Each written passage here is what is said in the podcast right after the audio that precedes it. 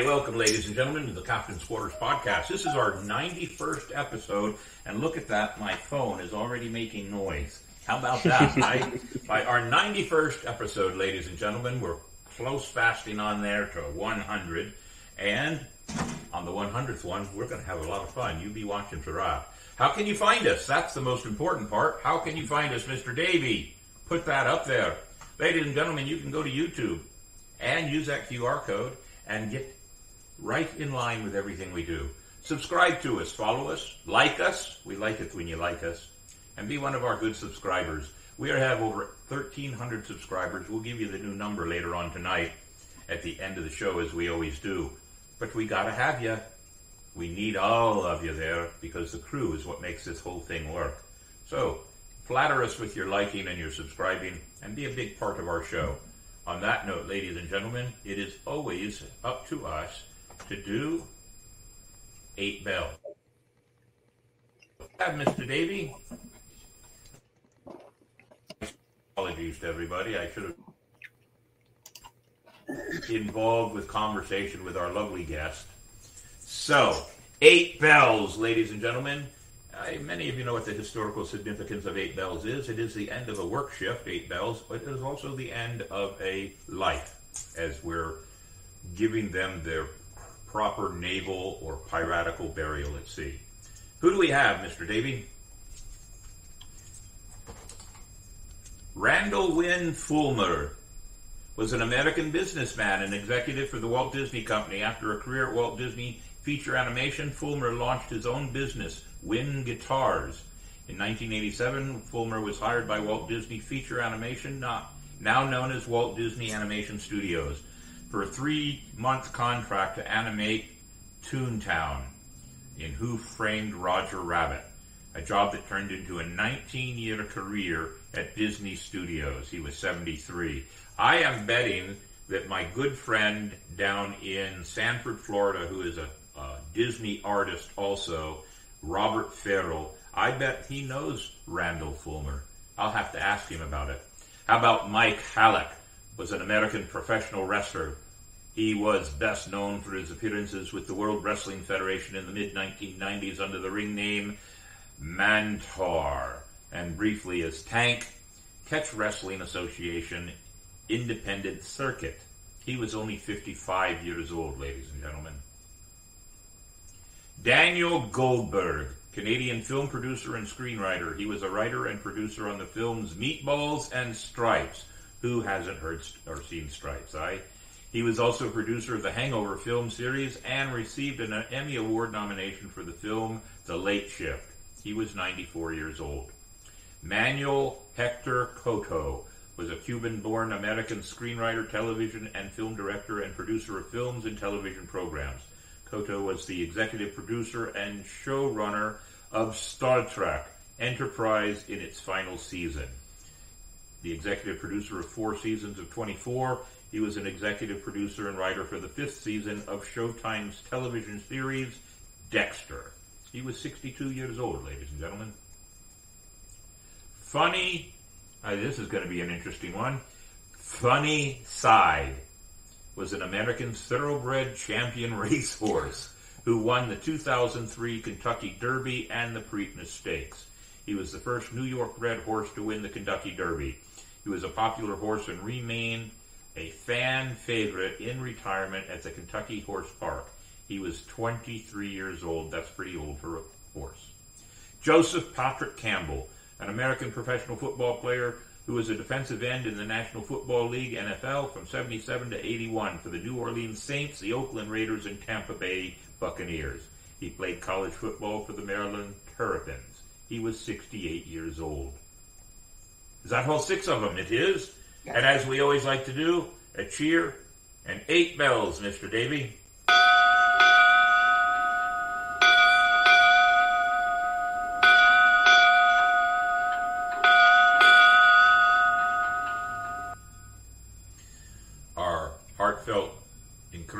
Of sympathy to each and every one of the fans and the family of all of these eight bell recipients. Thank you very much. On that note, I guess we need to see what else is on the schedule. How about Joke of the Week with Mini Mayhem? Sponsored by. Oh, that's right. I should say sponsored by Shiver Me Timber. I, you know what? I forgot. It's Shiver Me Timber. We gave her so much credit last week because it was her birthday.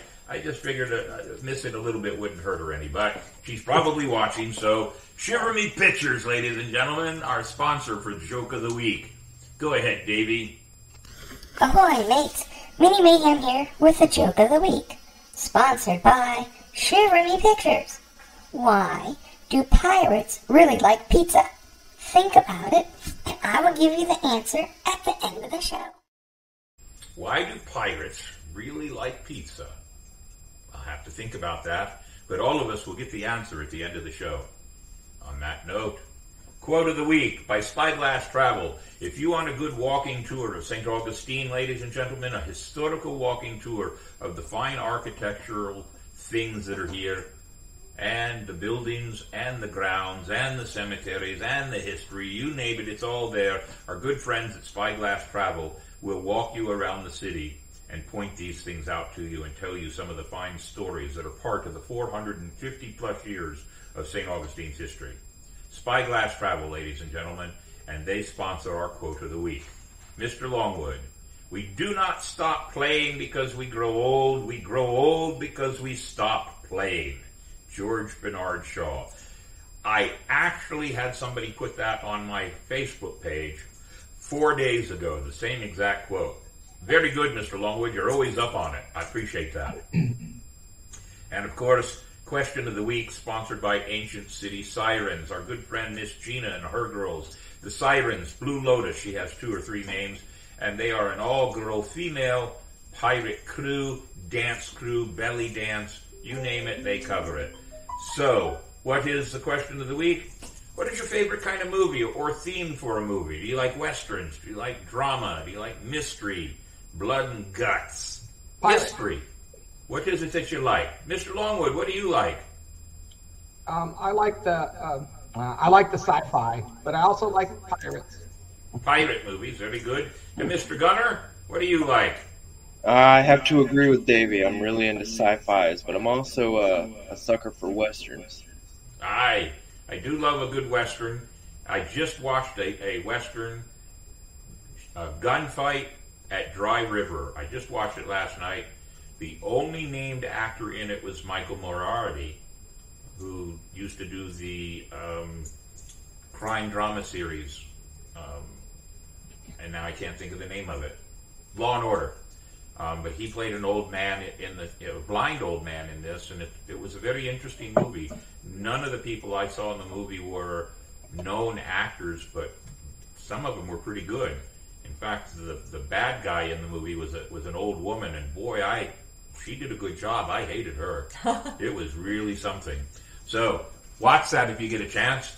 All right, but what is your favorite kind of movie? We'll be looking through the screen here and seeing what everybody puts up there. I see a whole bunch of people watching the show tonight. You're in for a good one. Exaggerated history movies when they make the legends real within the truth. That's a good one. I like that.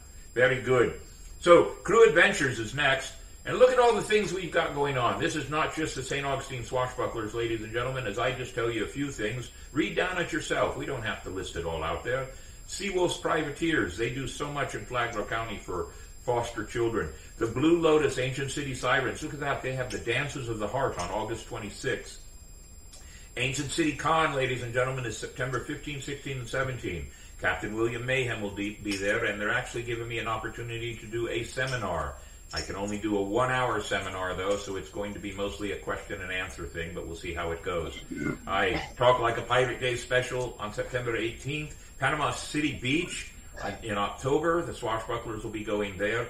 DJs for PJs with the Seawolf Privateers in October. I a couple more of those things that you can read down. And of course, November 3 and 4, the quartermaster of the St. Augustine Swashbucklers, Mr. Leon, and his lovely fiancee Jean We'll be getting married that weekend, so there'll be nothing more for us to do but have a good time that whole weekend. And lucky for us, and I did not change, nope, I did change it. Lucky for us, Pirates on the Edge in Edgewater, Florida has moved their date to November 11th, so we're back on. Look at all those dates there. Blackbeard's Ball, I advertised that real quick for Ancient City Privateers here in St. Augustine because their captain asked, and they are on there now. A winter holiday gala with Blue Lotus and the Ancient City Sirens in December the 2nd. Also, December the 2nd, a pancake breakfast with Santa and the elves up in Flagler. I'm not sorry, down in Flagler. That's why I have a navigator because I don't know up from down. Oh well. On that note, crew adventures on the horizon. That's that. We don't have anything we've completed. We've been having a, a lot of rest time, but we're moving into our season. Well, I think we've covered it all, and we did it all in 10 minutes. Normally it takes me 14, but I have such a great guest coming on. We want to give her more time to be on the show with us because once she sits down in that chair, I uh, it's better to have beauty here than the old old pirate here. So, on that note, Mr. Davey, you have a video highlight, correct? I do. So our guest tonight is Vesta Millard. All right. Millard. Millard, she says from the from the wings. But we're going to show you a little video clip of some of her past work. Go ahead, Mr. Longwood. Aye, if you want to, go ahead and come sit down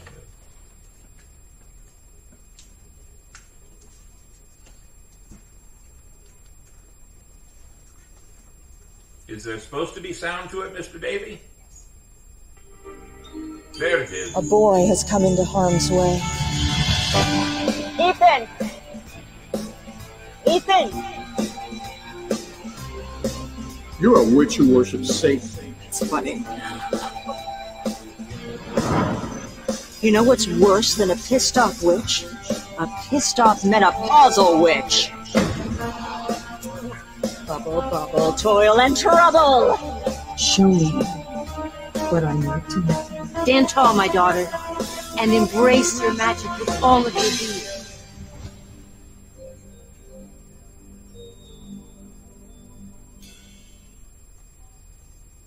Good video, and ladies and gentlemen, here she is, Miss Vesta Millard. That's it. That's Aye. right, Captain. Thank you so much for having me. Well, we're glad you could be here. We're looking forward to learning a few things, and we're going to drop a hint or two about some things we're working on in the future. right? yes, Yeah. that's right.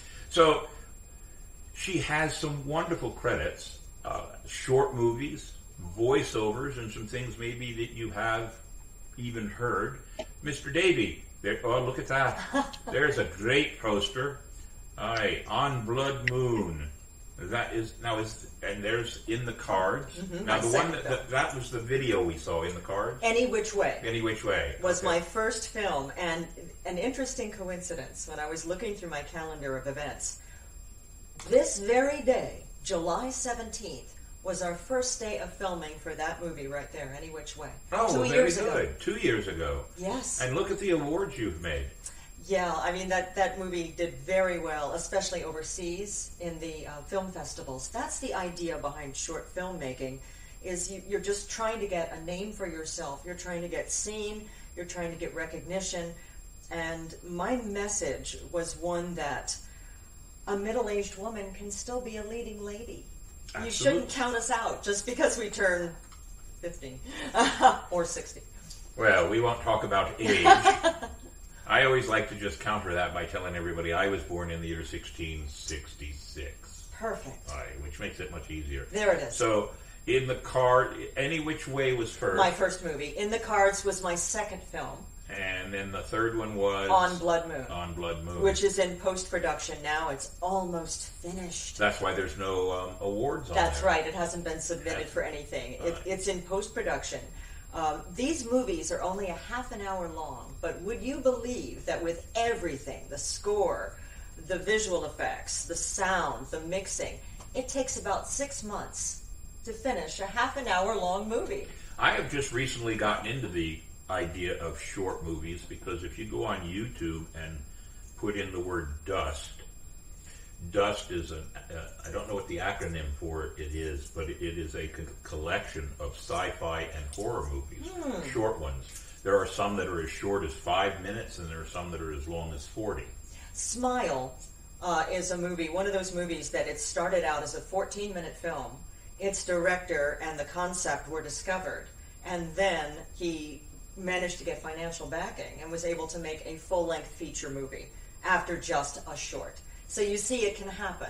And Smile was very well uh, reviewed. I don't know if you've seen it or not. I haven't, but I will go look it up now. So we have a great question here already from Nightingale in Florida. Where can we find your movies? How how is it best that they can find them? On YouTube. On YouTube. So Yeah, you can use any of those those the first two titles, so any which way, and in the cards. Correct. So you can go and put those titles in your search engine in YouTube, and that's where you'll find them at. And if you can't find them, let me know and I will send you a direct link. And we have um, a, a email for that. So if anybody wants to contact Vesta about all the things that she does, uh, besides the movies, though, you've done voiceovers for commercials. I did radio for 30 years. Did you really? Yes. Oh, And that's something we have in common. Then. Worked at a variety of markets, including Manhattan and uh, the tri state area New York, Connecticut, New Jersey.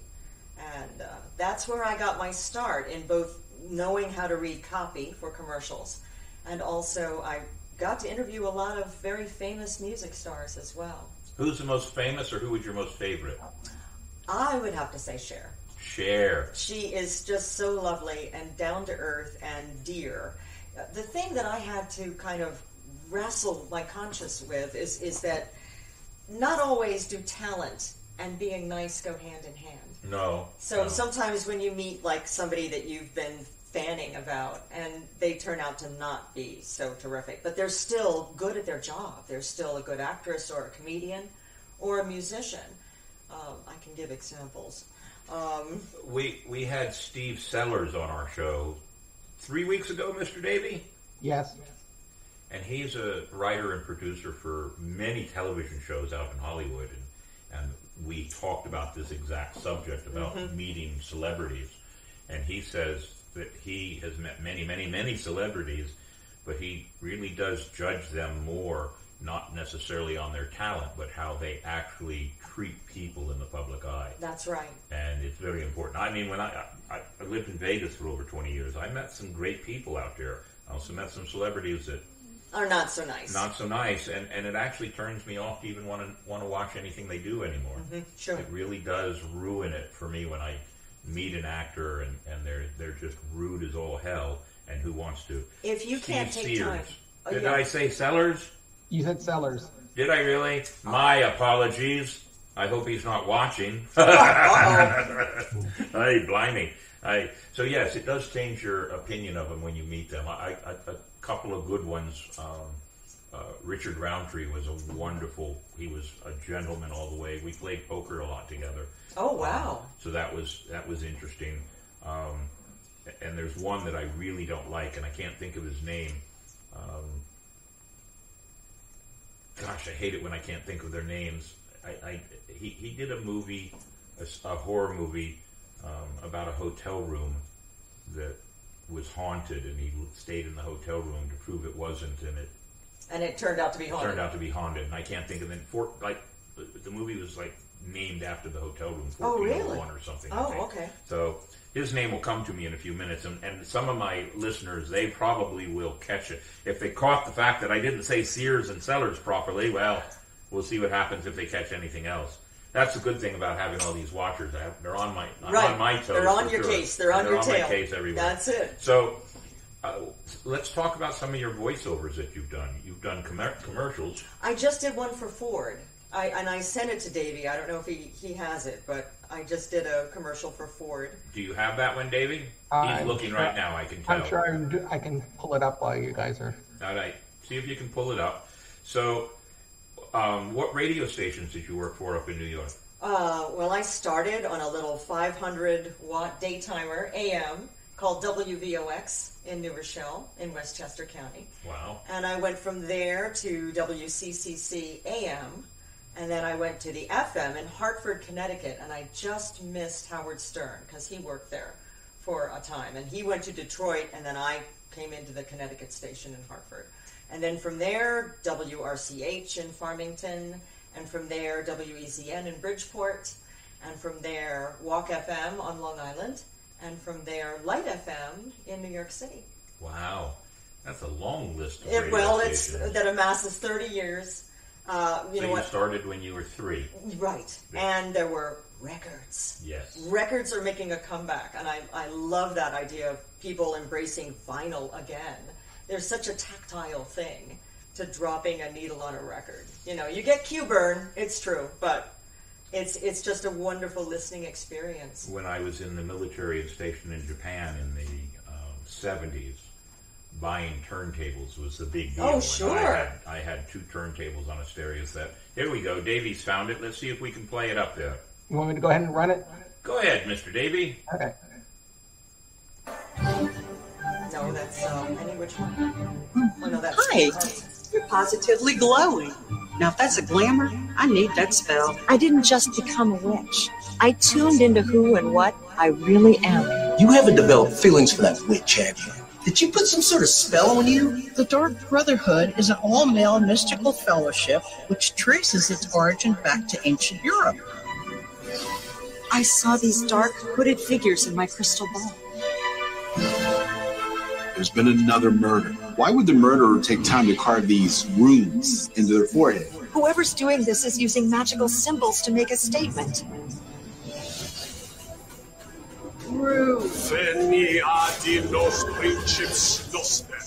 Show me what I desire.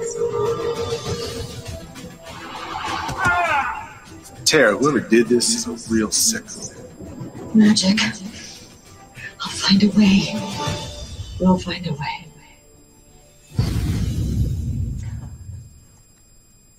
Very that was good. my second. That was the movie second movie. That wasn't the voiceover, Mr. Davey, but that's all Oh, right. I That only would work got out well. only two that I got sent. Ah, well, No, there's a Ford commercial in there somewhere. we'll see if we can find it. That's okay. All right. So you've done two. You've got one in the works, and you're you're you've written a script for a fourth one, I sure have, and it will involve pirates. and it will involve pirates and witches. Two rebels. Yes, Talk about nonconformists. very good. And um, we're going to have several pirates that are locally known here be a part of that. And uh, I will not be Captain Mayhem in the movie. I'm Captain Bartholomew Redding. Redding. based on Bartholomew Roberts, but prior to when he was alive. And it just happens to be that um, Bartholomew Roberts is one of the pirates that I look at and, and enjoy learning the history of and use him as my example for, for pirate history. I put that one back up there that Athena just said. I just missed it. What was that? Athena it looks very interesting. Payback's I, a I Witch. love it. Payback's a witch. Yes, that's a good one. Pay, Payback's a witch. Everybody's going to like that one. Very good. So uh, now all of my, uh, all, all the ladies around me are all going to be saying, "Payback's a witch." Better watch out. Thank you very much. That's just what I needed. So, There's there's so much synergy in what I've been doing, and even when I met you, the same thing. It, it's you know you get that feeling that things are just being given to you, set up so that things will progress in a certain way, and that's how I felt with well my life, but also my career and especially my movies because I'm I'm new to this game. I haven't been doing this very long at all, and my primary purpose was to make the transition from acting on stage to acting for film, which is very different. it's a lot different, a lot more different. So let's let's go to the the acting on stage. You've done Broadway or live theater. Off Broadway. Off Broadway. And I, have done Shakespeare. Uh, I studied in London, and I was luckily cast in very early on in a production of Romeo and Juliet. And what, which part did you play? Juliet. Did you really? Mhm. Ah, Yeah. Well, that always has a sad ending, though. yeah, it? everybody dies. Everybody dies. And Yes. every Shakespeare play, That's true. The, the tragedies. Death is the tragedy that Shakespeare wrote about constantly. It Well, was- it's the ultimate end. It is. You know, like the Chrissie Hynde and the Pretender song, Time the Avenger. It, it's something that we all have to do eventually. so Romeo and Juliet. hmm Very good. And, and try learning Shakespeare, because if you mess up a line, you know, good luck trying to get that line There's back. no ad, there's no ad libbing in Shakespeare. No, no, there is not. Um, I, speaking of, of, of plays, um, our good friends at the Seawolf Privateers will be doing their Mystery Dinner Theater Hmm. again coming up. The show times or the show dates are August 4th and 5th. Um, probably Davey, you don't know this, but I'm in their play. Oh. I, they, um, they had some problems getting a, a, an actor or two and asked if I'd come down and help. So I'm playing a crazy pirate. Oh. Not a long stretch. Not a long stretch. You'll have to work on that. Um, I'm playing a crazy pirate. His name is Bartholomew also. No. You Um, see I don't I know. mean? There, there must be something going on here. Bartholomew Manatee, and, and, and he was shipwrecked and married a mermaid, but everybody else knows the mermaid is just a manatee. Oh no. So it's pretty. It's. I- I'm only in the last three or four lines of the third act, and I'm in most of the fourth act, but it's a short act because I'm also the one that helps decide and figure out who the murderer was. Oh, that's fun. You're actually your character, Jolly Roger, is mentioned in this play a couple of times. Oh. So it's kind of like a sequel to the Jolly Roger play.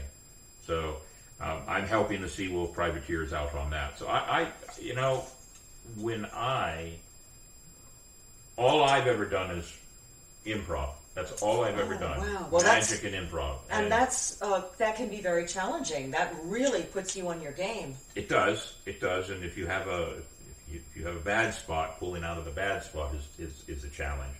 So when we opened the Colonial Quarter, they decided to do a play there, and I was in the play, and I was scared to death because I'd never memorized lines before in my life. I never had to. And um, my good friend um, Grimm, um, he was the one that we we took a, took a play that had been given to us that was really really bad, and rewrote it. Um, and we spent a whole weekend he, and I rewriting it, and he thought it was hilariously funny that the first twenty minutes of the play, I'm laying there. I play the part of a of a wise old magician in a traveling a traveling troupe in the 16, 1700s. Oh my, kind of like a bard. Yeah, it was, I, and I was a drunk. Oh. So I spend the first 20 minutes of the show sleeping on a bale of costumes in the middle of the stage while the rest of the show is going The on action is me. going on. Yeah. And talk about laying there for 20 minutes listening to everything, and it, it was a challenge. It was, but it was fun. And so I learned something, and so now I've enjoyed getting involved in some theater. Um, as long as I don't have to memorize everything. So Well, you have a presence about you, and a, and, and a marvelous speaking voice, I think. Um, and I, you know, it was just kind of a synergistic thing when I got well, to we, meet you. we met. We met under two circumstances. A yard sale. We were having a, the crew was having a big yard sale here, and we were selling off. A lot of the crew was selling off props and costumes, which somebody happened to buy a bunch of them. Oh yeah, But you came here on the advice of a good friend of both of ours, Jim Stafford. Jim Stafford of of, Clip Eclipse. Studios.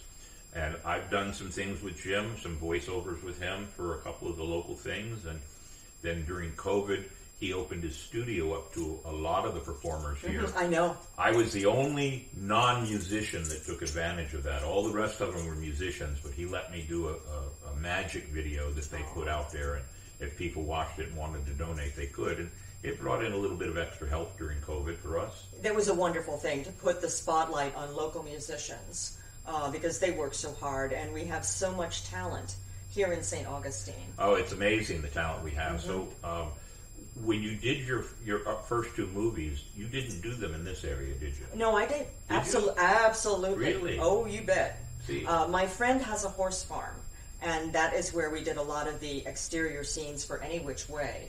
Um, I really don't like to film in parks because you need the permits and you Right. need insurance and the liability, and so there's so many things to consider. So, I mean, people on a low budget, when you're making a film, you're going to pull in every friend that you have. Hey, can I shoot in your living room? Hey, can I shoot in your backyard? Well, You'll you've even utilize. talked about using my bar. Yeah, yes.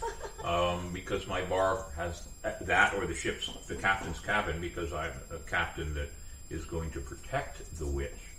And Yes. so we have the captain's cabin, we have the bar here. So we have two scenes with a little bit of change. We can make them fit. I know, and, and you've got to be, you know, able to think on a dime, you know, and use whatever you have and props. And you know, the thing is, with a, an historical movie, um, you you try to be as accurate as you can. You do. but it's not like I'm going to go into a thrift store and find something from the 1600s. No.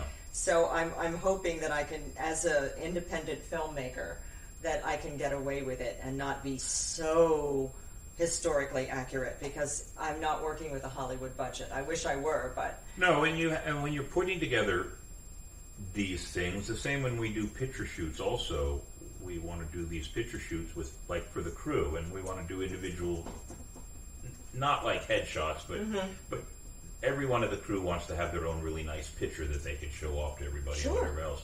But you don't want anything modern in the background when you're doing the picture. Right, and that means electrical outlets, cords, computers, televisions. Y- You know, you start to spot things like that if you're if you're filming. And then when you're doing the filming, you, you also have to watch out for power poles and electrical lines and, and antennas. And, Sure, and then when you're doing the sound, if it's a period movie, you can't have planes Right. in the background or uh, lawnmowers or chainsaws or anything. It's always hilarious to watch some of the old movies. Um, one of my favorites is a John Wayne movie, and the name of it escapes me, but it's a long shot, and John Wayne's riding his horse, Mhm. and off in the distance you see a truck going Oh, across no. the background, and they never caught it and left it in the movie. That's it was- it amazing, left in the movie. Blooper. Uh, so, that, that- and there are a lot of movies that are like that. Um, and, I- it, it, so you really have to be careful, and you can't catch everything. No, and I, I know I'm just going to say that thrift stores are your friend. They are. You know, for for a pirate movie that I I can tell my extras, and this is going back in time to the 1600s. You know, go to a thrift store, go to Goodwill, go to Haven right here in uh, St. Augustine. They have a marvelous array of clothes. Uh, get a long peasant skirt and a, and a peasant blouse, and you're you're pretty good to go. We'll throw a shawl over you, and the hats. They would wear a bonnet or a kerchief.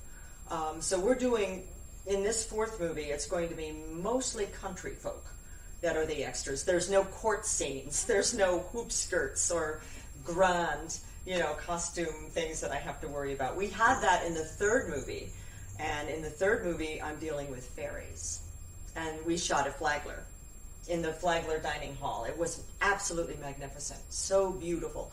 So you try to get a location that works, something that will embody all of the qualities and characteristics that you need. Well, you've just given me two ideas for, for themes for our podcast now. I think we should do, and we have some dates in November that we might be able to, or we can wait until 2024, but I think we should do an episode. And Davey and, and, and Gunner, think about this one for a minute. What if we did an episode that was on how to build your own costumes and we gave credit and a listing to all the thrift stores in St. Augustine where you could actually go and start looking and just have some examples of things because all of us started that way. Sure. And I think that would be a really good That's show. an What do you think? idea. I like it. Yeah, I And you think can so. give credit to, I think there are some eight or nine thrift stores right here in St. Augustine. Oh yeah, there are some great thrift stores here. Um, so that's the first idea I've got. The other idea I have is that we're we've actually talked about this movie that we're going to do that you've got, you're, you're having me do. I say we're going to do, but you're, it's your movie, but we're going to be in it. We should do a podcast on uh, some of that, not necessarily um, the movie itself, but leading up to it. How did you pick scenes and how did you pick Mhm. locations and, and all the things that go in with, with it? Because podcasting and short movies are not far apart from each other. That's correct. Podcasting is, is, is live. You have to make plans for what we want to do, and we try to keep our podcasting um, in the genre of a pirate Mhm. captain's quarters. Sure. But we, you know, we take it outside of this. We go to Dick's Wings for our annual holiday party, I want to come to that. and we want you to come to that. November thirteenth, in fact. Um, but and we'll we'll do some when we do Ancient City Con. We'll do some, a bunch of videos, and then the night after Ancient City Con, the Monday night after that weekend, we'll use all those videos and just create a show. And in fact, it may even be the almost the whole show may be automated, so we can have a have a night off. Yeah, that would be So- nice. So that gives us two ideas: a, a show leading up to Mhm. your show or your movie, and a show all about costuming and helping people out with their costumes. I think that would be a really good one too, and I, maybe it would it bring some people in. And we could go to each one of the um, thrift stores, make sure we tell them we're going to mention them, and see if maybe we can't get a little bit of extra plunder out of each one of them Ooh. to add to what we're doing. And something else that's amazing about our local thrift stores is they each benefit a charity. That's true. Safe helps with the animals, as Right. does Ayla's Acres. Um, then there's Goodwill, and then there's Haven, which helps out with hospice, which is a, a main concern for so many people here in Florida. And then there's the one at the at the far northern end of town, St. Vincent de Paul. St. Vincent de Paul. Yes, that helps with poverty. and, and that's a good one if you need um, Glasses. Glasses. Glassware. glassware or actually older, not quite antique, but antique-looking furniture. It's amazing what you can find in thrift stores, and it's really been a godsend or a goddess send to, to uh, my fellow movie makers because you have to be clever, you have to be creative, you have to make it work. And, and that's actually integral to everything and everyone's business, but So- especially a film budget. I'm going to sneeze in a minute. I Uh-oh. apologize. Gesundheit.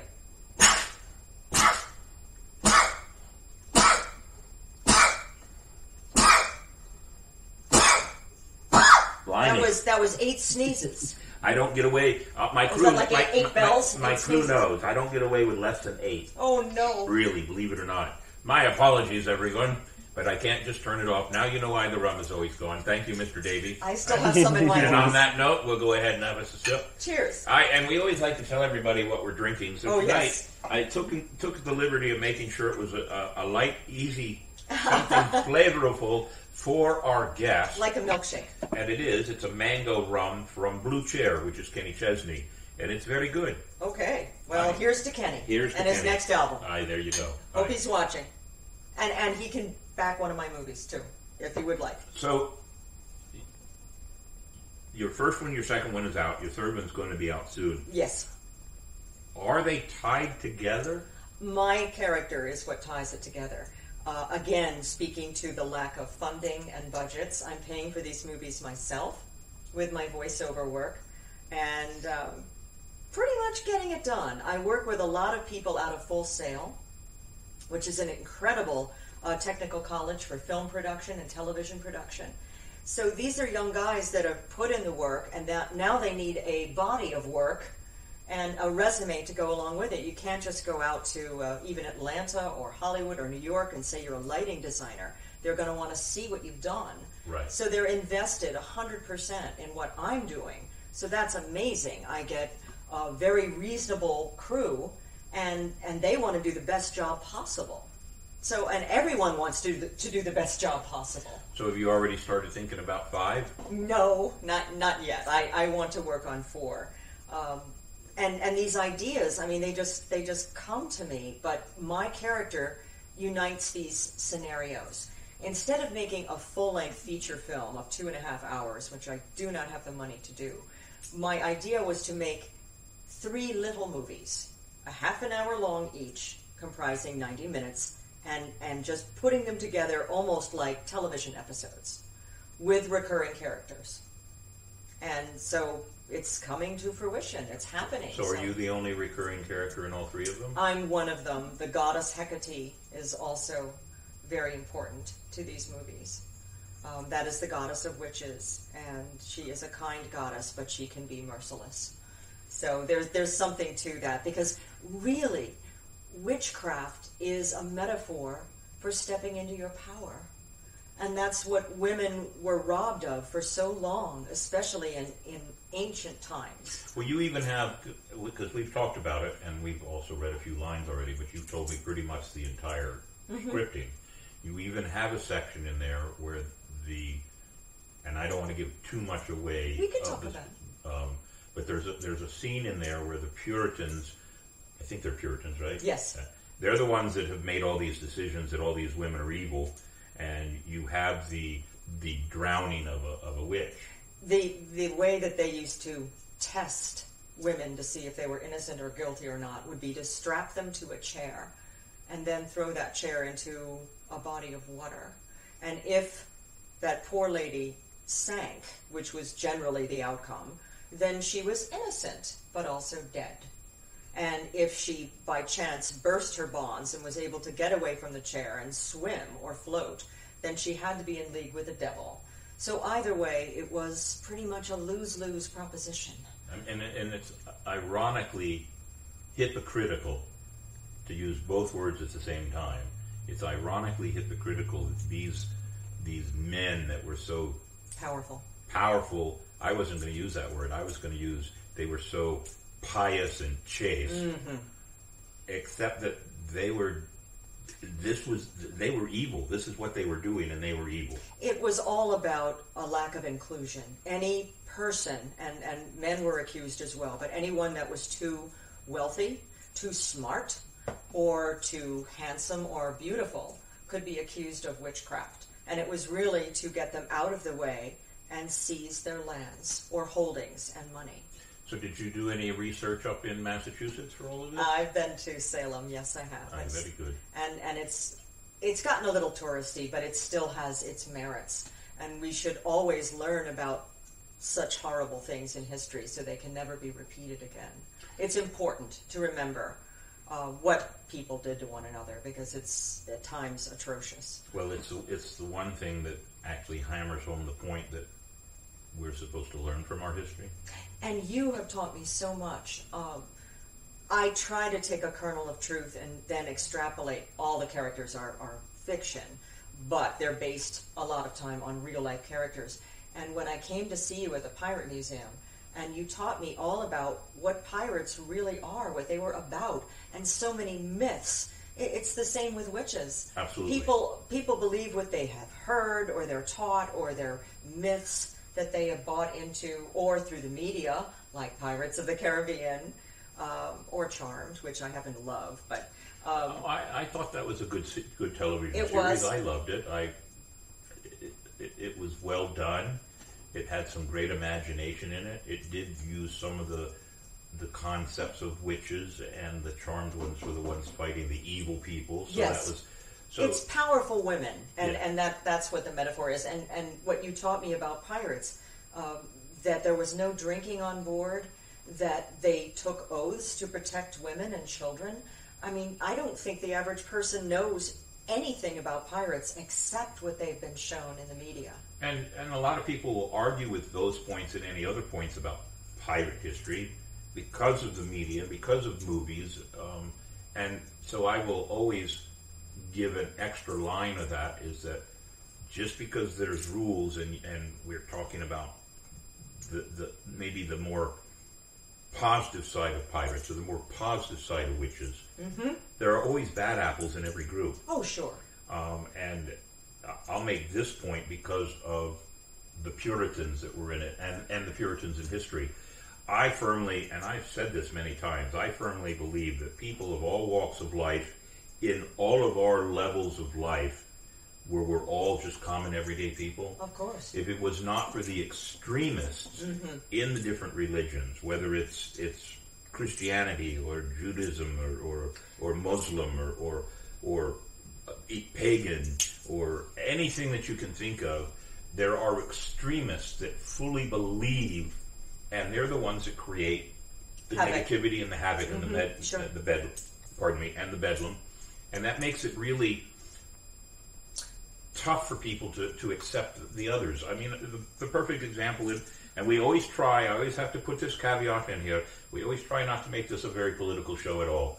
But over the last, since 9 11, uh, Muslims have, have had a very bad Mm-hmm. situation in life because everybody judges everybody by the by the, the ones that make make the most noise and the ones that create the most havoc and the ones that do the most damage. You judge everybody else in that culture. Mhm. It's the same with pirates. Everybody judges all the pirates based on the fact that they they see pirates downtown drinking and and cutting up and not knowing the difference between when you should tell a, a, a an adult joke in front of a child or not. You know Mhm. those kind of things. Those kind of things. You know. Have a bad reputation. It does. And so I- they generalize and think all pirates are that way. Absolutely. Same with witches.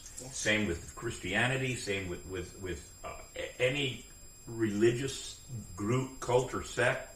Um, I always tell everybody that that um, the Jackson Five really had it backwards when they did the song "One Bad Apple Don't Spoil the Whole Bunch." Mhm. It's exactly opposite. That. One bad apple will spoil the whole bunch until you can get the information and the history and the lessons out there. And that's why you're so amazing as a researcher. And I mean, you're my source. You are history for me, so that I, I try to get these things right and at least put some aspects of pirate life, I will be putting it into my fourth movie. Because you, have pirates that, and, and we, we do always talk about pirates on this show, ladies and gentlemen, but we ha- you have pirates that, if you think about it, and we used to do a, I used, when I was working with, with a friend of mine, we used to do a series of, of four pirates that we would do as lecturers away from the Pirate Mhm. Museum. Okay. Samuel Bellamy was a pirate for love. Yes. Blackbeard was a pirate because of his ego.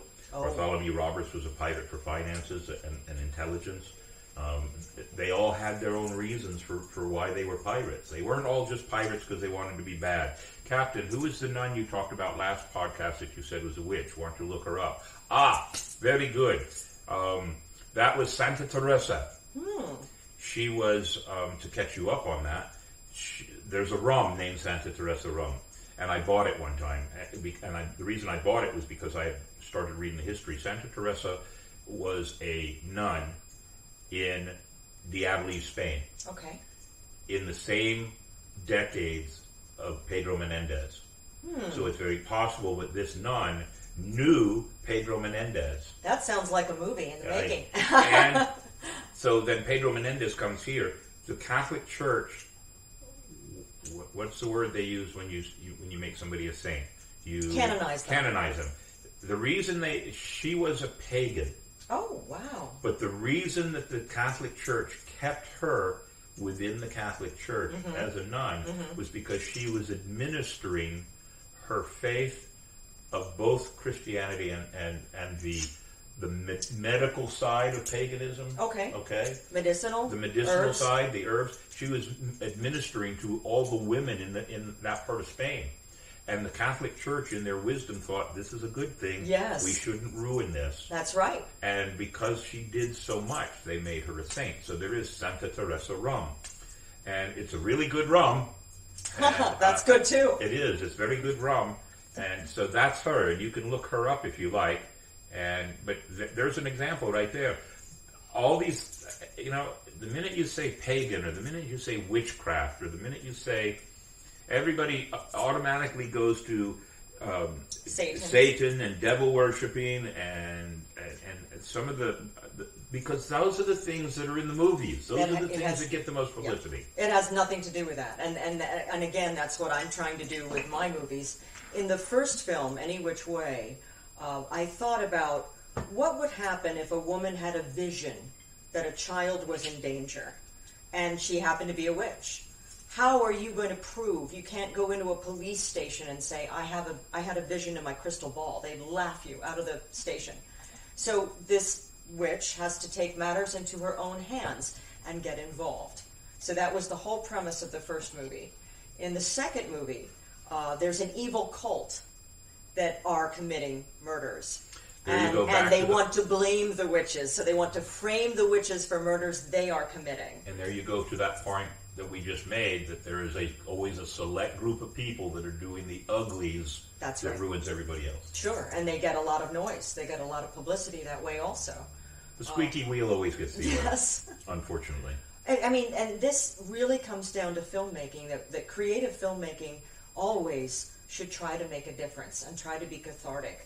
Yeah, you want to be entertaining as well, but if you can sneak a message in there too, or if you can speak up for your tribe about inclusion, about about just being who you are and not being judged and vilified for that. That goes for pirates. It goes for witches. Oh, thank you.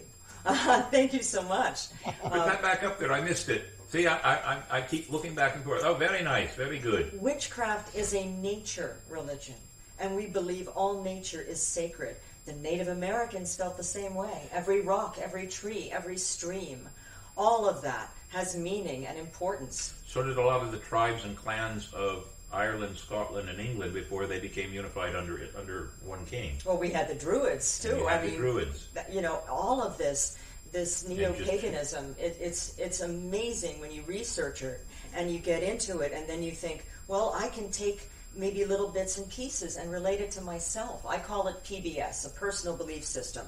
You shouldn't have to think one way or another. Take what works for you, what resonates with you, what's important to you, and then that way just try to be a good person, live a good life. Well, one of the things I also, and I say this a lot when I doing when I am doing tours in the museum, because some of the things we talk about in, in pirate museum tours is, is things that are not what everybody thinks pirates did. You know, walking the plank and standing around saying "R." Yeah, and too much eyeliner. Uh, yeah, eyeliner and, and burying treasure. But I tell everybody in my tour, you are free to believe or not believe me. Mhm. I am not offended if you don't believe me because I truly believe that nothing in history is absolute, That's true. Especially prior to the invention of recording device or photographic equipment. hmm Everything we have to understand and study history is the written word or documentation or politi- political papers or diaries or letters. Which or can be subjective and not very objective. subjective because they're biased. Of course. Which then you have to go around and make sure everybody understands. I said biased, I didn't say racist because some people don't know the difference. But biased just means that the letter that I might have written from the Civil War to my mother at home, that letter is in my frame of mind of what I've experienced. That's right. It's not everything all encompassing about my unit in the Civil War or the war going on or the battles going on. It's my particular experience. It's your little slice. It's that it. That's it. That you're going through. So you're free to disbelieve, but I then say we have three things at least that we should use when we're studying history. Obviously, science, which is the reading of the documentation and the facts that we have. Okay. All right. Common sense, I was going to say an open mind and an open heart. uh, which falls with common sense, Okay, absolutely. right. And, believe it or not, human nature, the understanding of human nature. That's a good one. You- Sure. If you if you take all three of those and you take something that somebody has told you, and go, okay, maybe, Mhm. but my common sense says I don't think so, and what I think about human nature tells me that's not that's probably not true. You know, a good example of that would be the Revolutionary War here in America. Uh, and and I, I love history, uh, as you do, but 1776, there were so many people that did not want to break away from Absolutely. England. I mean, England provided for them. You know, England was caring for them, and those were the loyalists. So think about those men and women and how brave they must have been. To, I mean, they were a bunch of rebels and miscreants. What's that expression?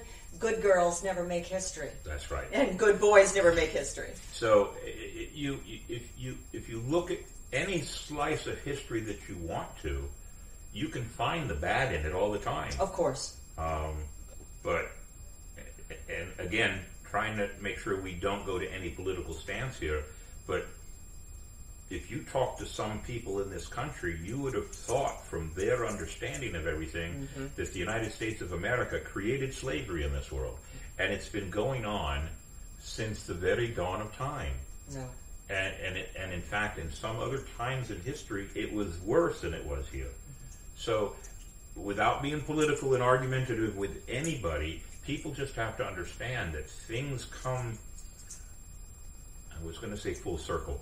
They haven't come for full circle on certain subjects, but you have to look at things in a frame of mind that, you, that you're accepting of the idea that what you positively think you know is probably not positively what you actually know That's true. and you have to look at it from a, an open heart, common sense, human nature, Yeah. and sprinkle a little science in there because you- that changes too. And you hope you learn a lesson so that you can evolve and transcend, and that mistakes that were made in the past are never made again. And history helps us try to understand that, I think. And so does filmmaking. I've had some wonderful conversations with people. Think about this. I've done, we believe, we're still researching all my, my last 11 and a half years at the Pirate Museum, but it's going to come out to be about somewhere by the end of the year, around 9,500 tours. Oh my goodness! That's a lot of tours. That's incredible. But I've had conversations with people that have come into the museum who are from other countries. hmm And maybe their their version of America is skewed. Their version is, is in some cases is skewed, but I have found out that they're open, they're accepting, they want to understand other things. One of the reasons they leave their own country and come here. I, it's one of those things that I firmly believe that Um, almost everybody in the United States should have to be made to go live nine to twelve months in a foreign country yes. Mhm. and understand what it's really like. and the culture and, And the the culture, mindset. absolutely. And the dog is. Where's the dog? Uh, would that be Davey? Uh, Navigator Davey is now morphed Oh. into a. Is that a bear? No, that's the monkey. That's A the monkey? powder monkey.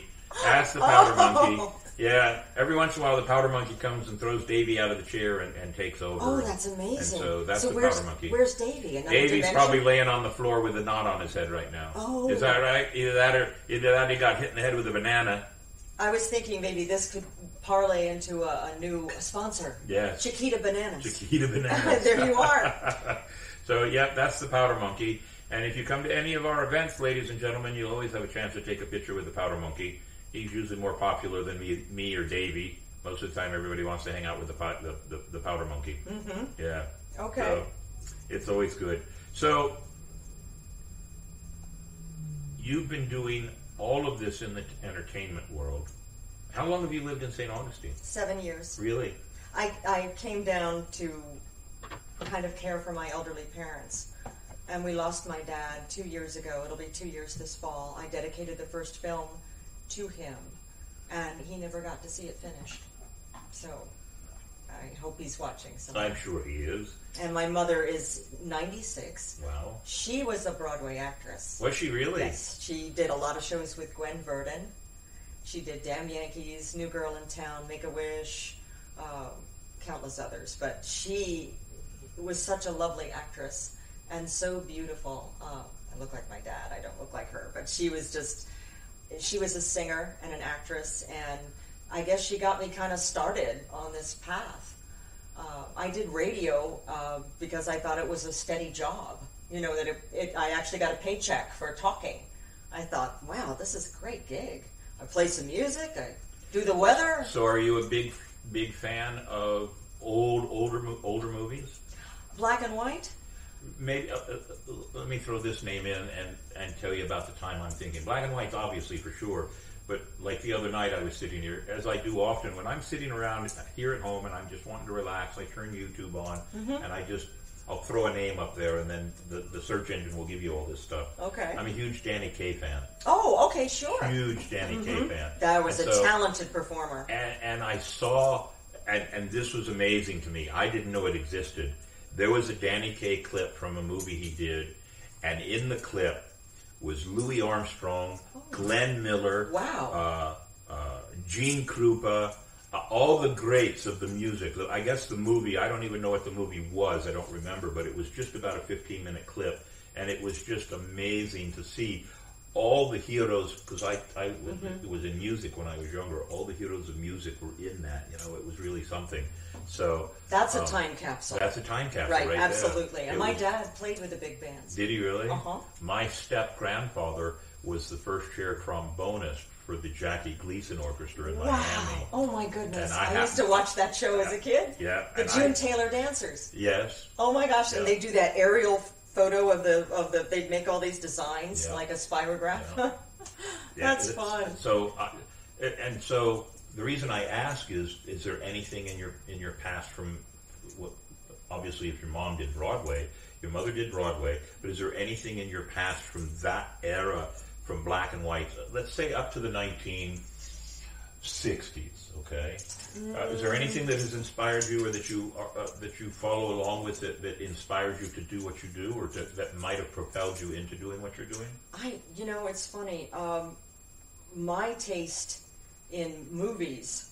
Um, one of my first movie heroes was Errol Flynn, Aye. and and now there was someone that had a racy uh, backstory, Oh, a yeah. personal life. Okay, Yeah. so we won't go there. But um, as a dashing hero uh, in Robin Hood, and Olivia de Havilland, uh, an amazing actress. You know, it, and even you know, changing themes for a second. Gone with the Wind. When you think about what they went through to film that movie, and it was epic. I mean, these men were creating history on the screen, and that that of course depicted slavery and the Southern plantation life, and and the gumption of, of Scarlett O'Hara, who who is a, an amazing heroine, and the idea that they're people that they're not just because Scarlett O'Hara is not. I mean, she has some bad attributes as well, vanity and and laziness, and and her situation forces her to change. So I mean, that's kind of what I'm trying to do on a much smaller scale. So there's things like that. Gone with the Wind, um, The Wizard of Oz. hmm Yeah, and which lost out to to uh, Gone with the Wind. Yes. C- came out the same year, 1939. and they were just they were they were frontiers Mhm, that they were just edging into.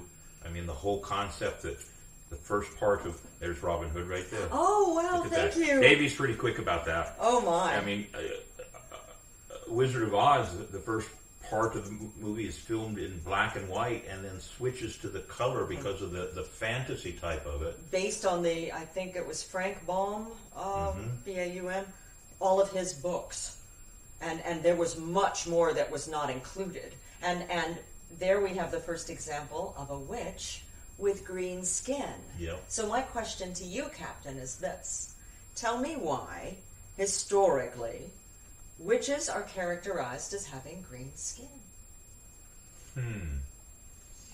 and there's a real reason. Does it have anything to do with the cauldron and the and the? No, No? it has to do with being sick and being ill. All of these women, going back to the burning times in Salem and also in England, which is where my movie, my next film, is being set, 1640s. Um, they had their own witch persecution times, but these women were taken away from their families, their husbands, their children, and they were locked up in these jails. And the conditions in these jails were True. absolutely horrid. They weren't fed. Um, there was vermin, rats, and mice, and roaches probably too, and they were raped, and they were very sick. So a lot of times they never even made it to the gallows or the stake, and they died in these horrific jail cells where they were being um, kept. So that is an historical association of witches having green skin. Their pallor, they would be so sickly that they're, they would lose all of the, the uh, peachy tones in their skin. Wow. So there's a direct connotation of what literally happened and then how we depicted it in the movies. And you know, it's funny because when you go back in time, there's a, a great book out about witchcraft in movies called Lights, Camera, Witchcraft, I believe. It just came out. And this wonderful woman that wrote the book details how witches were perceived. And generally, it was either as an old, ugly crone or as a seductress, as a, as a sexy vamp. And, and there really wasn't much room in between. So I think uh, Buffy the Vampire Slayer, uh, Charmed, both the original series and now there's a, a new reboot of the series, I haven't seen the reboot. are, are changing how witches are depicted. And if you think of it just as a metaphor for being powerful, being in control, um, that's our power right now. That that's who we can be. Is the best versions of ourselves. So let's ask oh, Witch Hazel Witch from Hazel. Bugs Bunny. Bugs Bunny, yep, absolutely. Davey, you just really do a good job. Oh, So how about I loved Witch Hazel. how about the three witches that have become so popular? Hocus Hocus Pocus. Hocus. Yes. Well, you have look at the actresses playing. Well, Bette Midler. Uh, Sarah. Jessica Parker, Sarah one of my Jessica favorites. I'm a big fan girl. And um, the third one, Uh, Kathy Najimy. yeah, she's a, she's a great actor, and she's done her list of accomplishments is just as good if of the as the other two. Oh, absolutely. I mean, Brilliant character actress. so she's a wonderful character actor. I liked her in, in, in also in the movies when she did the, the movies with the nuns and Whoopi Goldberg. Uh huh. She was wonderful in those. But so as Disney does, Oh boy. they take these things because, for a perfect example, The Little Mermaid, the original Little Mermaid book, was not really a children's story. No, and and it's actually pretty tragic. It Hans is. Hans Christian Andersen. Yes. Same with um, same with witches. Disney has done what they've done with with using the three witches to to make them more. There's Hocus Pocus. Yeah, there it is. There. Um, so Disney takes these things and Edits. edits. I was going to say animates. An- Oh. I was going to say animates, and I'm not talking about animation itself, but animates them to a more family-friendly level Mhm. constantly, and it makes for the way people understand things. Like Pirates of the Caribbean, like like Hocus Pocus, like Little Mermaid. All of these things have been changed by Disney, and as we both know, most people get their knowledge from movies. Sure. So, I mean, the reason I asked about if there was anybody in the past that the time frame or actor or actress wise is because as a comedian, my heroes of comedy were Jonathan Winters, Red Skelton, Wonderful. the Dean Martin Celebrity Roast, which none of the jokes they use, and I watch them constantly, none of the jokes that they do on that panel could ever be done in today's world. Mhm, mhm. Uh, and so it's one of the reasons I like those things. Um, so movies, television shows have have a place. Mhm. As you said earlier, it gives you a chance to work with your inner self, Get a framework. get a framework to it. So uh, you, I've seen the clips of your movies, and we've had conversations, and, and I'm looking forward to it. We're going to probably start shooting in 2024, right? I, I was pushing for late fall, but it might wind up being in Yeah. January or February when when there's not a lot happening. Yeah. I have to. We always are concerned with people's schedules, people's families. Uh, film days can be ten to twelve hours long. Um, it, this is what I've learned. It, it, it takes so much. There's so much that goes into filmmaking, and it takes a long time when you're doing it correctly. Yeah. Um, I think people think it just happens, and it, and there's cameras that have to be moved, and sound levels that have to be taken, and uh, actors have to be on their mark. That was one of the biggest things that I've learned. Um, coming from a broadcast medium where I, I did, I was a news reporter for a little while out in the field, and you're so used to the camera just following you wherever you go, and it's not so. You've got to, you know, they put a mark on the floor for a reason, and and so part of you is remembering your lines and your character, and then the other part, the real life part of you, is going, oh gosh, I better hit that tape, or, or he'll kill me. Got to know where you stand. That's right. Yeah. So it's it's almost like the inner monologue and the outer monologue. What's going on? Um, but it's challenging. It's been a lot of fun for me, and it's given me a creative outlet to perhaps express the way I feel about certain things. About Since you don't have an idea for a fifth one, we're going to do the nun. we might have to Saint- do Saint. Teresa. We might have to do that. We might have to come up with something else that is got a lot of humor in it. Because I'm, a- I'm I'm a guy that loves humor and satire. Okay. Totally. Um, and so I have some ideas in my head. I even showed you one of the days that we were here that we want to mimic. Yes. and, hmm and have Sure. some fun with. Because I, I, yeah, I, I, we, I ter- firmly believe you can't live in the world without without a good sense of humor. Uh, what, and it's, it's escapism too. At the end of the day, we're all trying to entertain ourselves and have a good laugh, Yeah. and that's how you get through life. Because we all know that life can really suck. Davey, So- do you have you have any other videos you want to share? Or do you want to go ahead and do uh, this week in nautical history? Now we can do this week in nautical history. Ladies and gentlemen, this week in nautical history is sponsored by our good friends, my lovely place to work at all times, the Pirate and Treasure Museum. But starting next week or the week after, we have a brand new sponsor coming in, Florida Water Tours. Just giving you a heads up. They will be our guest also next Monday, and they are going to be our sponsor for Nautical Week in History. And the Pirate Museum is going to be, move into being our blanket overall sponsor of the show, and we'll be mentioning them even more often. But right now, Pirate and Treasure Museum, you want a good tour? Come down and see me. I'm there on Fridays, Saturdays, and Sundays through the rest of the summertime, doing four tours a day. Come down to the Pirate and Treasure Museum and have a good time and learn some things about pirates. For now, though, ladies and gentlemen, this week in nautical history.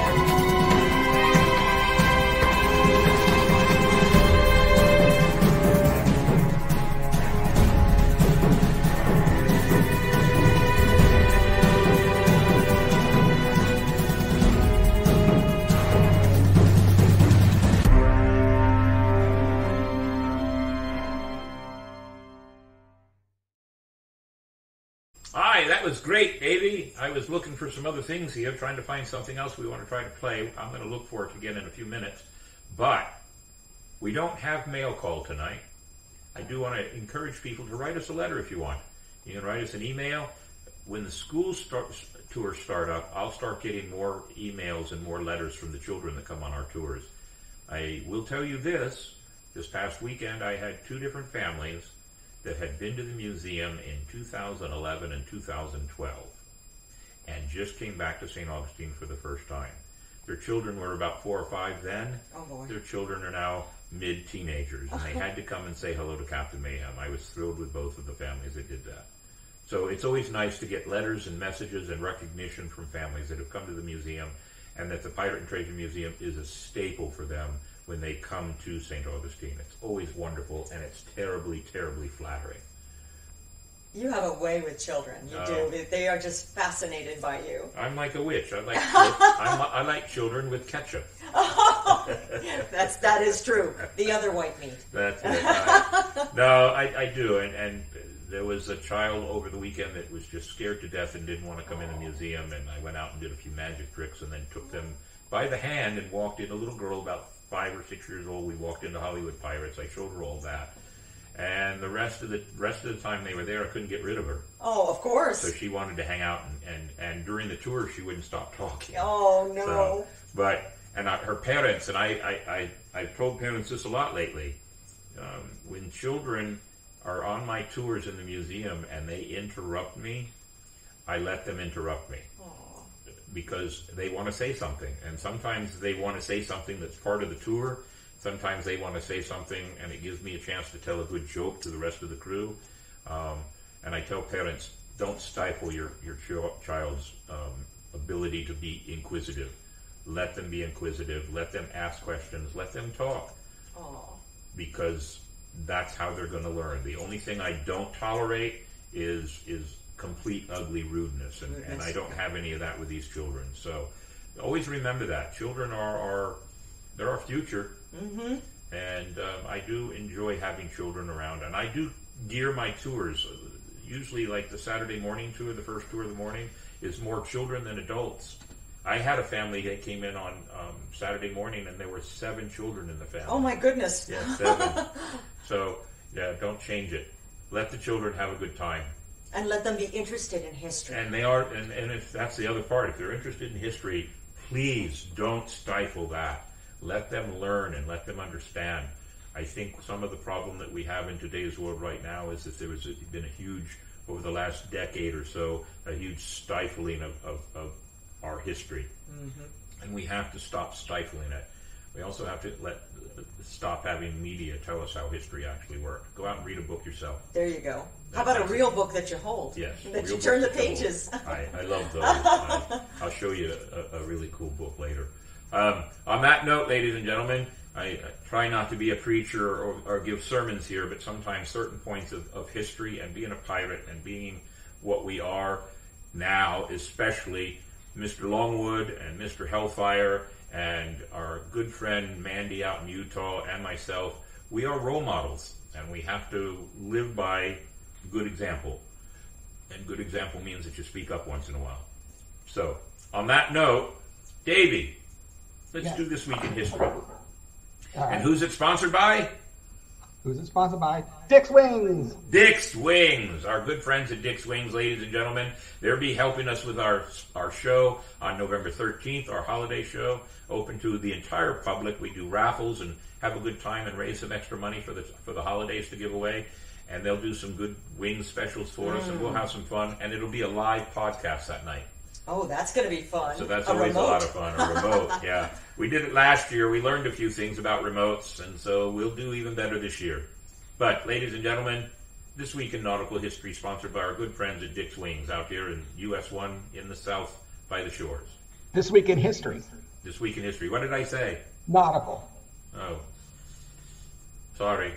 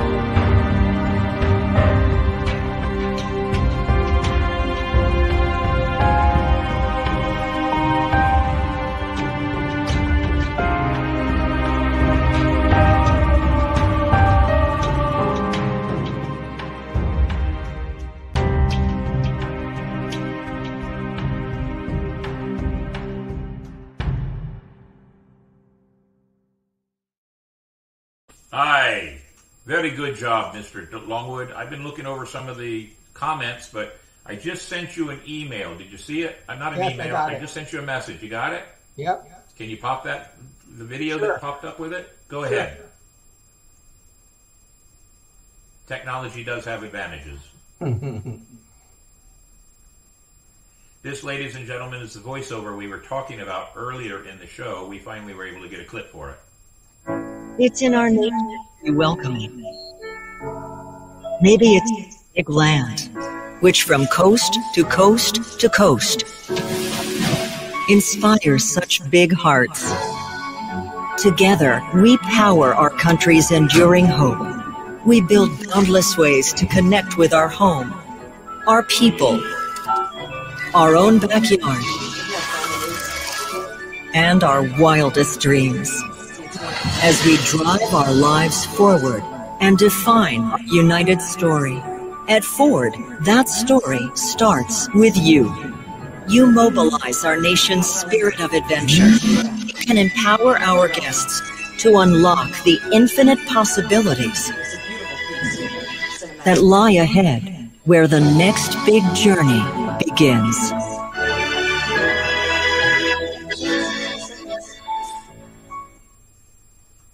Very good. Ladies and gentlemen, that was the voice of our guest right there in that Ford commercial. And I actually saw that commercial a couple of weeks ago and didn't even, it, it, it doesn't sound like you. Us talking here like this, it doesn't, it's different. Don't tell them that I drive a Nissan.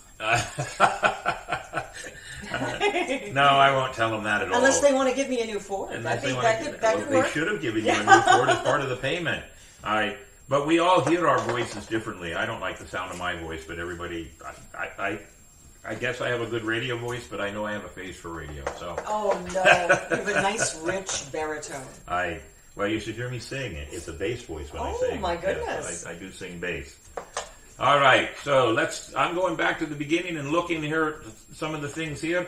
Uh, exaggerated history movies when they made legends make legends real within the truth. I like that. That was a Mhm. good one. I did see that um, Zachary Harker is online. Glad to see you. Ah, there he is. Fantasy, Lord, like Lord of the Rings. The wife and I have extend, extended films, and will take a day to watch all three of them in one go. Excellent. That's a good one. My favorite movie theme depends on my mood. Sometimes vampire, historical fantasy, love, Star Trek, but they all something in common. They, the good guy and gal always wins. I, yeah, I, I actually have a, that's my hand right there naturally. I can't close my fingers. really? I actually have a Vulcan hand. Look at that. Alright, so let's see. Unless my memory has completely left me, I believe that Nightingale is likely doing spell research as she was known to dabble in the dark arts itself. uh, M- Nightingale is part of our crew, and she's from the, this area. Oh. Uh, Black Sails Adventure Company, ahoy to you, all the way from North Carolina. Your time on the show is coming up. There were men executed during the Salem witch trials also. Mm-hmm. Absolutely. You're absolutely right. There were. Those were the good looking men. The Salem witch trials was one of my favorites, yet it's a little touchy. Yes, that's true. It is. Like all ugly things in life, it is touchy.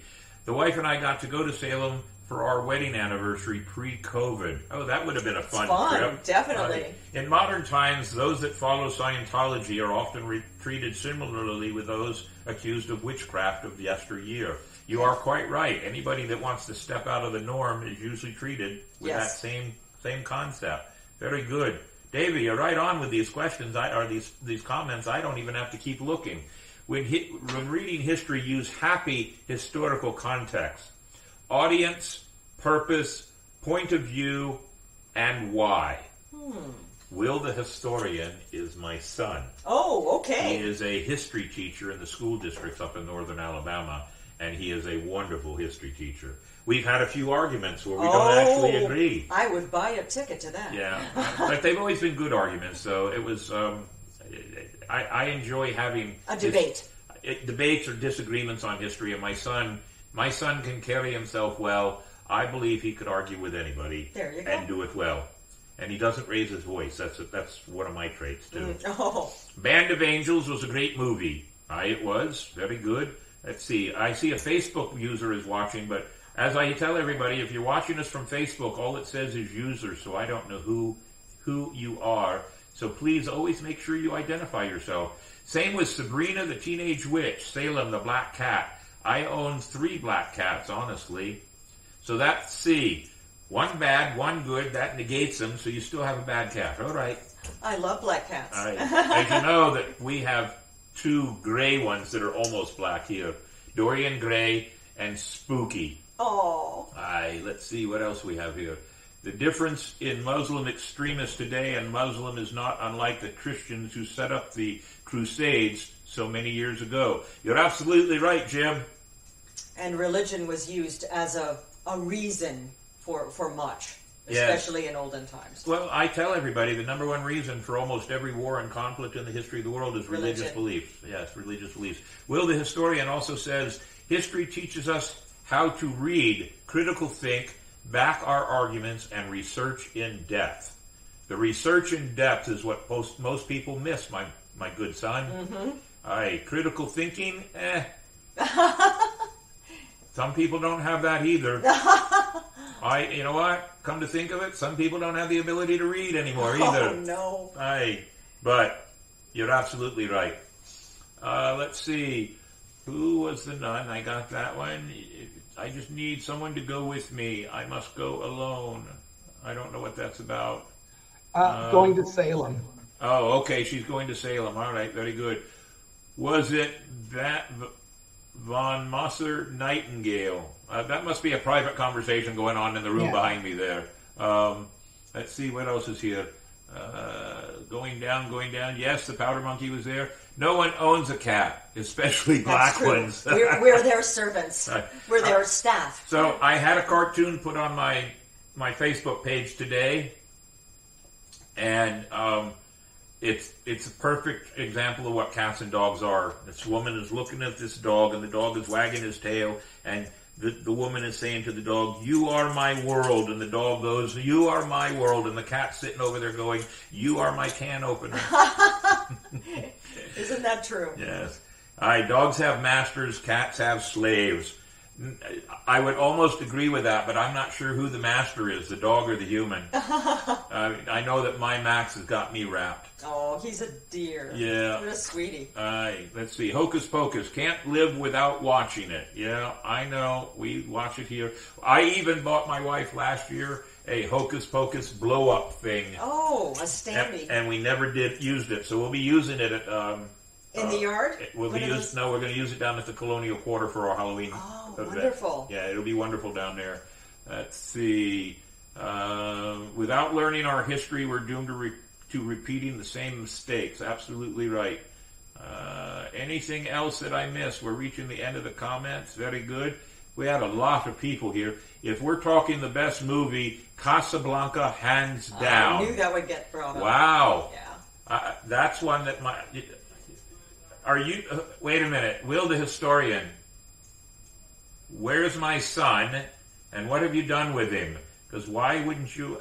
I would have thought you would have put Superman there. Uh huh. He's a Superman nut. Oh. I, not Superman. Hmm. All right. So, and this this here's here's one other point about movies that I was going to make and I forgot about it. Now we're back to it real quick. Movies have been used to rewrite old, old, old stories. And a perfect example is Brother Where Art Thou? Hmm. You know what it is, really? I have not seen it. All right, Brother, Where Art Thou is the movie with um, um, how come I can't think of the actor's name? Clooney, George Clooney. Oh. Um, and they're all him and the, the other two. They're they're escape escapees, and they're on, they're on a mission. That is the Iliad. Everything in it is the Iliad. Interesting. Yeah, it's a wonderful movie. Wonderful movie. Okay. Yeah, you'll have to watch it with that thought in mind. The Odyssey. Oh, is that what it was? I got Yeah. it wrong, didn't I? So it's Homer's Odysseus. Yeah, it was it was the Odyssey. Homer. Odyssey. Homer. Homer's Odyssey. That's right. My mistake, but that's what I have my crew for. To watch out for the captain, especially my son. And from Kara Creamer, the blow up witches were in our yard last year. were they really? I don't remember. Oh well, uh, we were busy. All right. Uh, and We thought you was a toad. Yes, that came from the movie. Yes. It's a great movie. You have to watch it. If you haven't never seen it, you have to watch it. It's got good music too. But um, it's a great movie. So, ladies and gentlemen, those are our comments. We've had lots of guests on board tonight and a good conversation with our guest, Mrs. Mrs. Miss Vesta Millard. Very good. Right. See, I can get that out there once in a while. But as always, we need to finish up the show, and we got a couple of things left to do, like future guests on board, future guests on deck. Next week, Florida Water Tours. The week after is Joe Hughes, a comedian and actor who was in California and has moved out here to Florida, and I've done some work with him already. August 7th, Jay Wilson, aerial photography. He does drone photography work. Mm. And on August 2nd, myself and Davey and some of the crew and any other pirates who want to join us and maybe even some mermaids, we're going out to the beach down south of Mar- Marineland on that evening. It is a full moon coming up, Oh, boy. and we're going to do some some photography down there, some aerial movies with the, the drone and everything. Ron Brown, my good friend there that makes rum, National Rum Day, August 14th. John Miriam, a good friend of mine in the broadcasting, he's uh, 1057, Mm-hmm. and he'll be here for National Radio Broadcasters Day. 28th of August, Sheriff Hardwick will be making his second appearance here. Black Sails Adventures from North North Carolina, a surprise special two week series. That's supposed to be a surprise special one week series now, and we're working on something very special in September 18th, uh, having to do with Pirates of the Caribbean, leading into the anniversary show, our anniversary show, uh, Talk Like a Pirate Day. uh, That week, September 18th and 19th. The Humane Society will be on board with us in September. And Colby, the author of the book Wicked St. Augustine. It's all about prostitutes and gambling and rum running here in St. Augustine. Good times. A good history. uh, my good friend Morgan Lanny, she's going to come on and we're going to talk about ghosts in St. Augustine, and she's back to doing ghost tours again. Um, let's see, Carol Busby has asked if we could do a show, The History of Women Pirates, and I'm all for it. I like having good suggestions, and a, a show on women pirates will be a lot of fun. Uh, we're going to promote the Spooktacular. We got a Halloween special. We got tasting tours of St. Augustine. If any of you know, I actually work for them every holiday season for the last couple of years, doing the fo- the big jolly fat guy. Dick's Wings live broadcast on November 13th, and of course the 20th, 27th, December 4, 11, and 18 are open right now. I have some possibilities, but they have not firmed up. 25th of December will be a Christmas special. Not sure what it's going to be, but it may be pre-recorded. and New Year's Day. I thought New Year's Day, that's a perfect day to talk about the history of resolutions, how they came about, and what everybody does for resolutions into 2024. That'll be our theme for the night. So there you have it, ladies and gentlemen. We're good all the way up to January 1st, and I'm already working on 2024. So, never a dull moment here in the Captain's Quarters podcast. Hope that you'll join us as much as you can. On that note, we need a closing of Mini Mayhem's Joke of the Week. Okay, it's time for the answer to the joke of the week. Why do pirates really like pizza?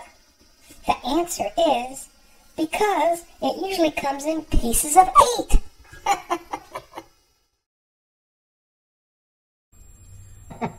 That's clever. That's a clever one. I'll give you credit for that. That's a clever one. I like that one. We always try to make sure we say thank you at the end of the show, ladies and gentlemen. And we used to just say it, but now we've created a video to share with you all the points of our show. So allow us to say thank you in this way.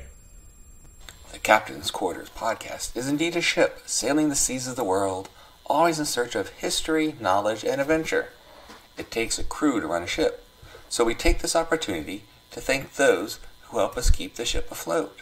Our sponsors St. Augustine Pirate and Treasure Museum, Dick's Wings Bar and Grill, Spyglass Travel, Ancient City Sirens, Rikers Reenactors, Paper and Strings, and Shiver Me Pictures. The supporting cast and crew Captain William Mayhem, Navigator Davey Longwood, Gunner Hellfire Henley, Cartographer Mandy Joe, Juan Cam, and the Powder Monkey. Helping others gives the crew purpose. The four major charities we support are INK, Investing in Kids, St. John's County Fire and Rescue Cadets, says St. Augustine Youth Services and the Humane Society. You too could be part of the crew and support the show in many ways. Go to Patreon. Join on Powder Monkey or First Mate level, and your monthly contribution supports the podcast. Go to YouTube, hit like and subscribe, or just a single contribution to help with other expenses of the show. It does take a crew. Thank you. Very good, Davey. Very good. And on that note, show our platforms. We want everybody to figure out how they can find us. Three platforms to view us, ladies and gentlemen YouTube, Spotify, and Instagram. You can watch us live on YouTube, and then it downloads to Spotify and Instagram, and you can watch us at any time you like at your own leisure. If you want to just listen to us while you're driving on a long trip, going across the grand state of Florida or anywhere else in the world, Stitcher, iHeart, Castbox, Apple Podcast, and Amazon Music. That's how you can listen to us.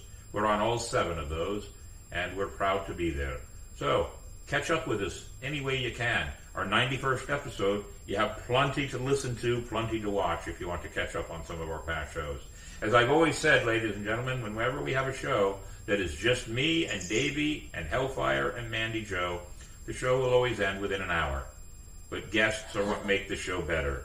And this show is no, no less of an example. We have gone now an hour and 36 minutes. Oh my goodness. I love it. It's always fun. It gives us more little shorts to do.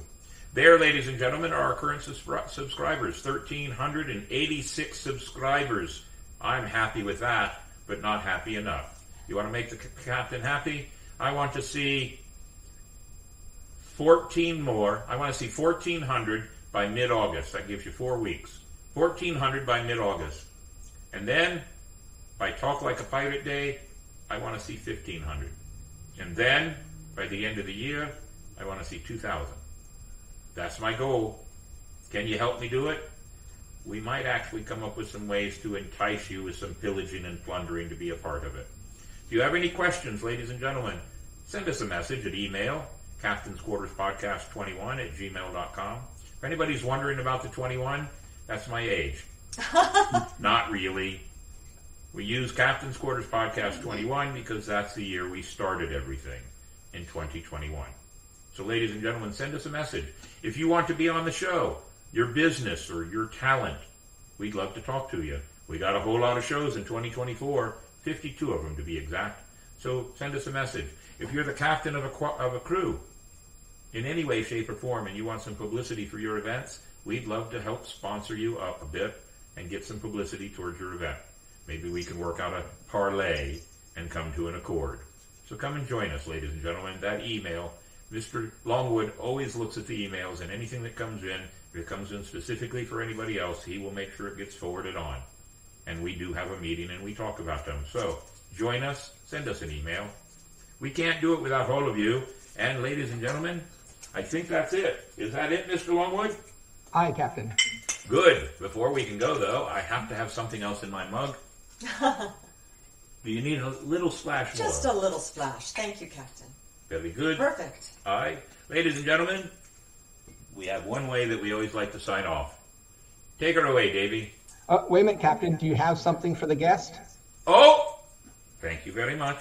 You're absolutely right. We always give our guests a gift. These are tokens. They're fit. They're po- poker chips. Okay. They're black. The black ones mean they're worth hundred dollars, but they're not. It's just a poker chip. So I can't use this. Can't use it in Vegas. But on one side is our logo, and on the other side is how we sign off, which Davey will now do. Part of the podcast. Part of the crew. Always, we can't do it without you. Cheers, and thank you for being here. We'll see you next week.